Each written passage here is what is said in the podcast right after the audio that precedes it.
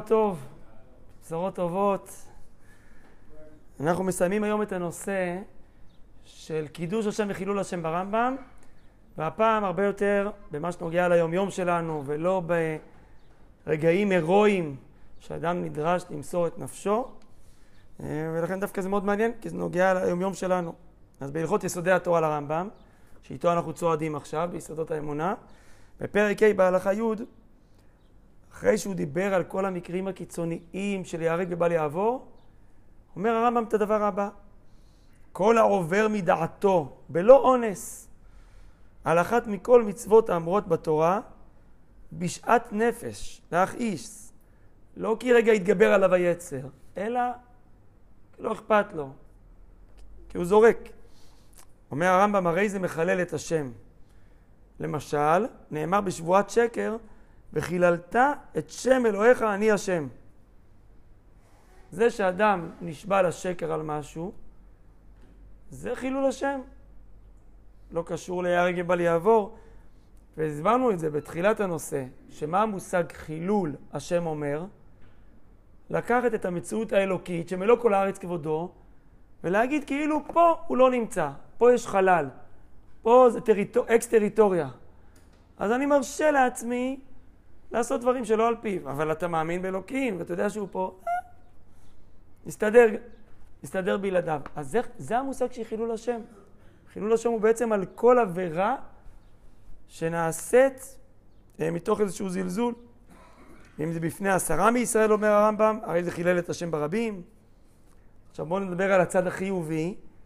כותב הרמב"ם, וכן כל הפורש מעבירה, או שעשה מצווה לא מפני דבר בעולם, לא פחד, לא יראה, לא, לא לבקש כבוד, אלא מפני הבורא בו, ברוך הוא, כמו מניעת יוסף הצדיק את, את עצמו מאשת רבו, כמו שיוסף מסרב לאשת פוטיפר, בכלל נמצא במצרים, בין גויים, זה לא בפני עשרה מישראל, עצם זה שאדם בוחר ברצון השם, אומר הרמב"ם, הרי זה מקדש את השם. אז זה מראה לנו שבעצם קידוש השם וחילול השם יכולים להיות דבר יומיומי. זה שאני בוחר ברצון השם גם כשזה קצת לא נוח לי, או לא מסתדר עם האינטרס האישי שלי. אני אומר, אבל אסור. או אני עושה מצווה כי אבא אמר, כי תתה אמר. זה קידוש השם.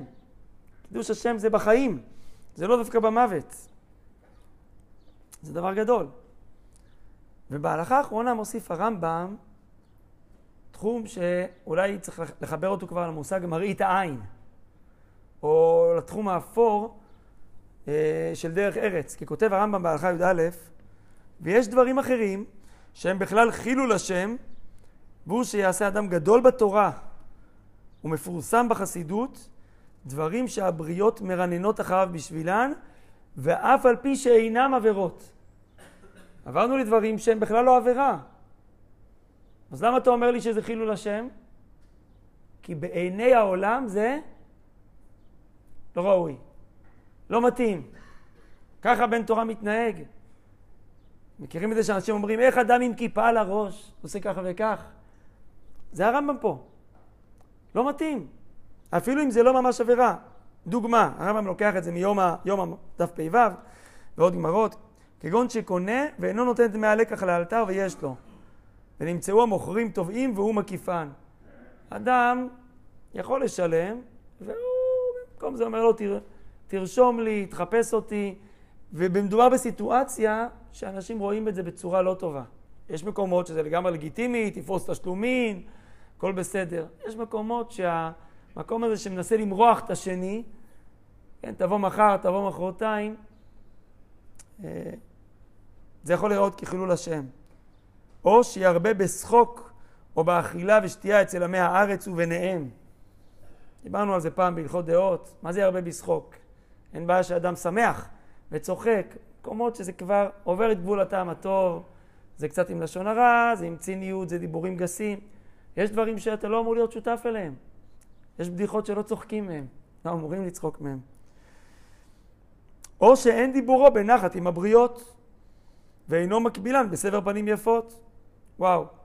בעצם זה שמצפים מתלמיד חכם שיהיה עם איזשהו מאור פנים ולא יהיה אה, ככה קפדן ורגזן, אלא הוא בעל קטטה וכעס, אומר הרמב"ם, וכיוצא בדברים האלה. הכל לפי גודלו של החכם, צריך שידקדק על עצמו ויעשה לפנים משורת הדין. טוב, אז חילול השם פה, התחלנו מלמות על קידוש השם, עברנו לדברים שכל מצווה שאתה עושה זה קידוש השם, וכל עבירה שאדם מזלזל בה זה חילול השם, והגענו לרמה כזאת דקה, שדברים שהבריות uh, מרננות, אומרות שזה לא ראוי, גם זה חילול השם. ופה אני רוצה להרחיב כמה מילים על הנושא של מראית העין. הוא נושא מרתק, פעם הוא מאוד עניין אותי, כשהייתי במרכז הרב, אז אה, למדתי, חקרתי אותו הרבה, גם כתבתי מאמר שהתפרסם בתחומין, ל"א או ל"ג, ואני רוצה להגיד לכם משהו מאוד מעניין ש, שגיליתי. כי בעצם הנושא של מראית עין הוא מובא כבר לא, לא מעט בש"ס, בכל מיני אה, מקורות, ויש מקור די ידוע מהמשנה במסכת שקלים. מה המשנה אומרת? שכשנכנסים לאזור שבו אוספים את כל הכסף, מחצית השקל שאמורים לתרום למקדש בחודש אדר, אז מי שנכנס הולך עם בגדים חלקים שאין בהם כיסים ואין לו מקום להחביא, ממש יש שם הקפדה על לבוש כזה ש... למה? שמא אם הוא יהפוך, אחרי זה האדם הזה יהיה עשיר, יגידו, אה, הוא העשיר מהלשכה. אם הוא יהפוך לעני, מה יגידו? הוא כנראה לקח משהו, אז עכשיו מענישים אותו משמיים. מה שלא יקרה לו, אתה תמצא מי שיחבר את זה, ל... ימצא את, ה... את הסיבה. שנאמר, אומרת המשנה, והייתם נקיים מהשם ומישראל. למי זה נאמר?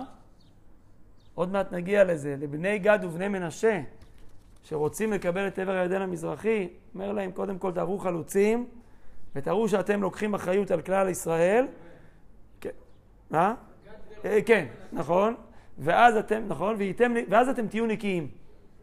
כלומר, זה נאמר בדרך אגב, אבל המשנה שמה על זה פוקוס ואומרת, אתה צריך להיות נקי מולו, קודם כל, אבל גם מול הציבור, וייתם נקיים. עכשיו, מה התחדשתי על זה? אני שאלתי את עצמי, רגע, זה ממש דין דאורייתא? התוקף של הנושא הזה של לא לח... לגרום לאחרים לחשוד בך, מראית העין, הוא מן התורה? ראיתי שזה מחלוקת, בהרבה מקורות רואים שזה דרבנן, אבל מדברי הרייבד, בעל ההשגות על הרמב"ם, ומדברי הרענך ושות הרד"ח, כמה פוסקים במהלך הדורות, הם אומרים כן, זה באמת אה, דאורייתא. זה מעניין מה שאתה אומר. אתה מחבר את זה ללפני עיוור. מה, מה אני מכשיל אותו? במה? רגע, אולי אני אקשה עליך, אולי הוא שידון לכף זכות במקום, למה הוא דן אותי לכף חובה? זה מעניין.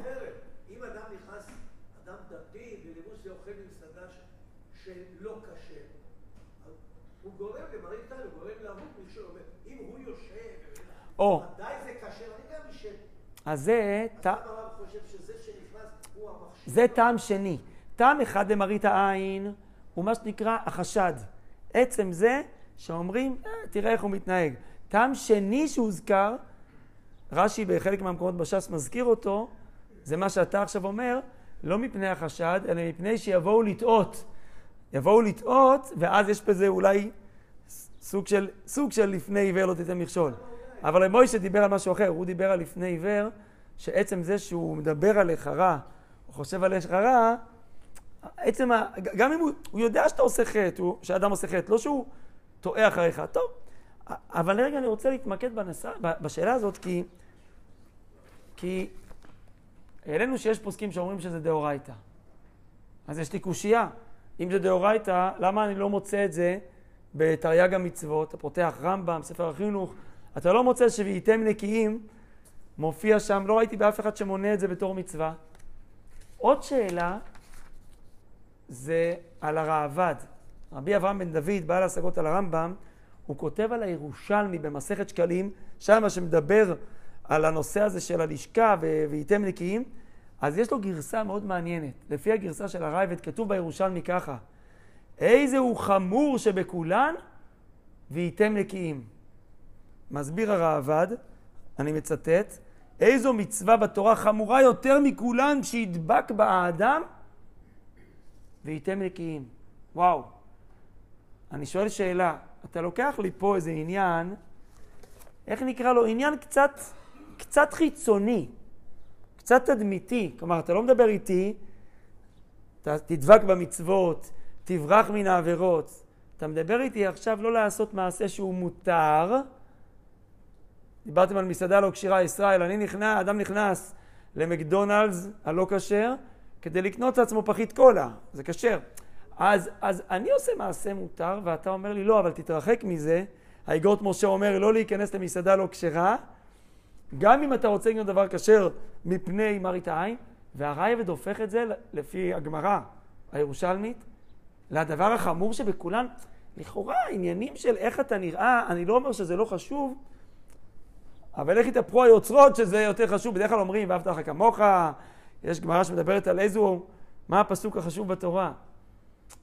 אז, וגם למה זה לא נמנע בתרי"ג מצוות? אז אני חושב שהפשט הוא כזה, וזה קשור לרמב"ם פה, ב, שמדבר סביב חילול השם. אתה יודע מה השורש העמוק למראית העין? לא התדמית של איך יראו אותי, וזה... תדמית זה גם דבר שאנחנו מושפעים ממנו, ולפעמים זה מועיל לנו, שאתה יודע שאיך יסתכלו עליך אז אתה מתנהג יותר יפה. אבל זה עוד, נקרא לזה, זה בשר ודם. השורש של והייתם נקיים, איפה הוא כתוב? והוא כן דאורייתא? ולא תחללו את שם קודשי, וזה כן מצווה שכתובה בתרי"ג מצוות, כמו שהרמב"ם אומר פה. השורש הוא חילול השם. יש מקרים שאני באמת מחלל חלילה את השם אם אני עושה עבירה, יש מקרים שאני אולי לא עושה עבירה, אבל לא אכפת לי שאיך שזה נראה בעולם, זה נראה שאני עושה עבירה. לא אכפת לך? מי שאוהב את השם רוצה להאהיב אותו על הבריות. לא רוצה שיגרם זלזול. לאדם שיקר לך, אתה לא מעז שיגרם לו זלזול. אם השם יקר לך, אני לא אעשה מעשה שאני והשם יודעים שהוא מותר, אבל בעיני אחרים יש פה איזה איסור, אני גורם לזלזול בכבוד שמיים. אז אני, אני, עכשיו אני יכול להבין איך העבד אמר, איזה הוא חמור שבכולן. למה? איפה כתוב בגמרא שחילול השם חמור מכולם? ביום הפ"ו, אתם מכירים את זה, באלול מדברים על ארבעה חילוקי תשובה. מי שעבר על מצוות עשה כפרתו כך וכך, ומי שעבר על לא תעשה כך וכך. ואם זה לא תעשה שיש בו כרת, נכון? תשובה ויום הכיפורים, תולים ואיסורים. ומה הדרגה הרביעית והחמורה? ומי שחילל את השם. אה, אז זה לא, זה לא אנחנו אומרים, זה הגמרא אומרת שחילול השם, כולם תולים ומיתה ממרקת. אז אם זה ככה, יש, בזה, יש באמת למראית העין שורש, שורש בתורה. ואני יכול להבין למה היא מאוד מאוד חמורה, ואיתמניקים זה לא רק בשביל שאתה תיראה טוב, זה בשביל שכבוד שמיים לא יתחלל. ומצאתי סיוע לדבריי, שכל השורש פה זה, זה חילול השם, גם מדברי השתה הקדוש, גם מדברי uh, החתם סופר, וגם הרב צבי יהודה קוק, הוא כותב את זה. ואני אקרא לכם כמה מילים מהחתם סופר הנפלא. מצאתי שהוא פתאום ככה, כמו בגילוי לב אישי, הוא כותב בשו"ת שלו, בחלק ו', סימן נ"ט, הוא אומר, מה מטריד אותו? מה הטריד אותו בלילה את החתם סופר? כל ימיי הייתי מצטער על המקרא הזה, והייתם נקיים מהשם ומישראל. והחובות האלה, נקיות מול השם ונקיות מישראל עמו, הם רוכבים על גבינו.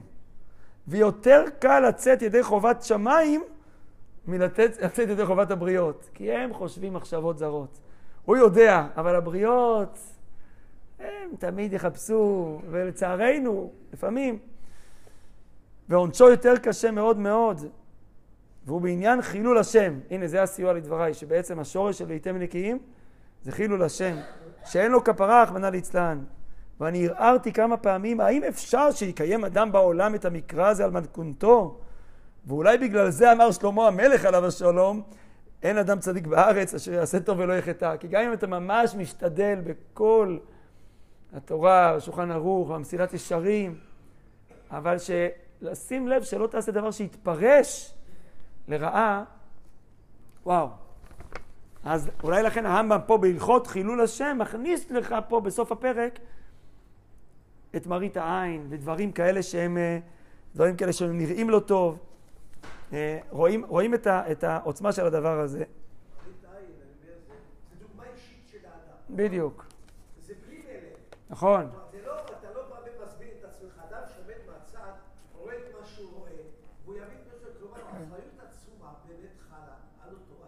כן. אם אתה נכנס למסעדה לא כשרה, אולי תוריד את הכיפה, מה עשית? שהוא מזוהה עם אדם דתי, הוא נכנס למסעדה, אפילו לשתות קולה עם פחית סגורה, אתה צריך לחשוב פעמיים אם לעשות את זה. נכון. כי מה פתאום יהודי דתי, לא, אם הוא נכנס למס... כן, אבל אם הוא נכנס, אני אגיד לך איפה אני, שאלו אותי איפה אני חושב שאפשר להקל, יש ליד כל תחנת דלק אה, איזה מקום כזה שאפשר לקנות בו מוצרים, לתדלק, לתדלק את עצמך בדרך.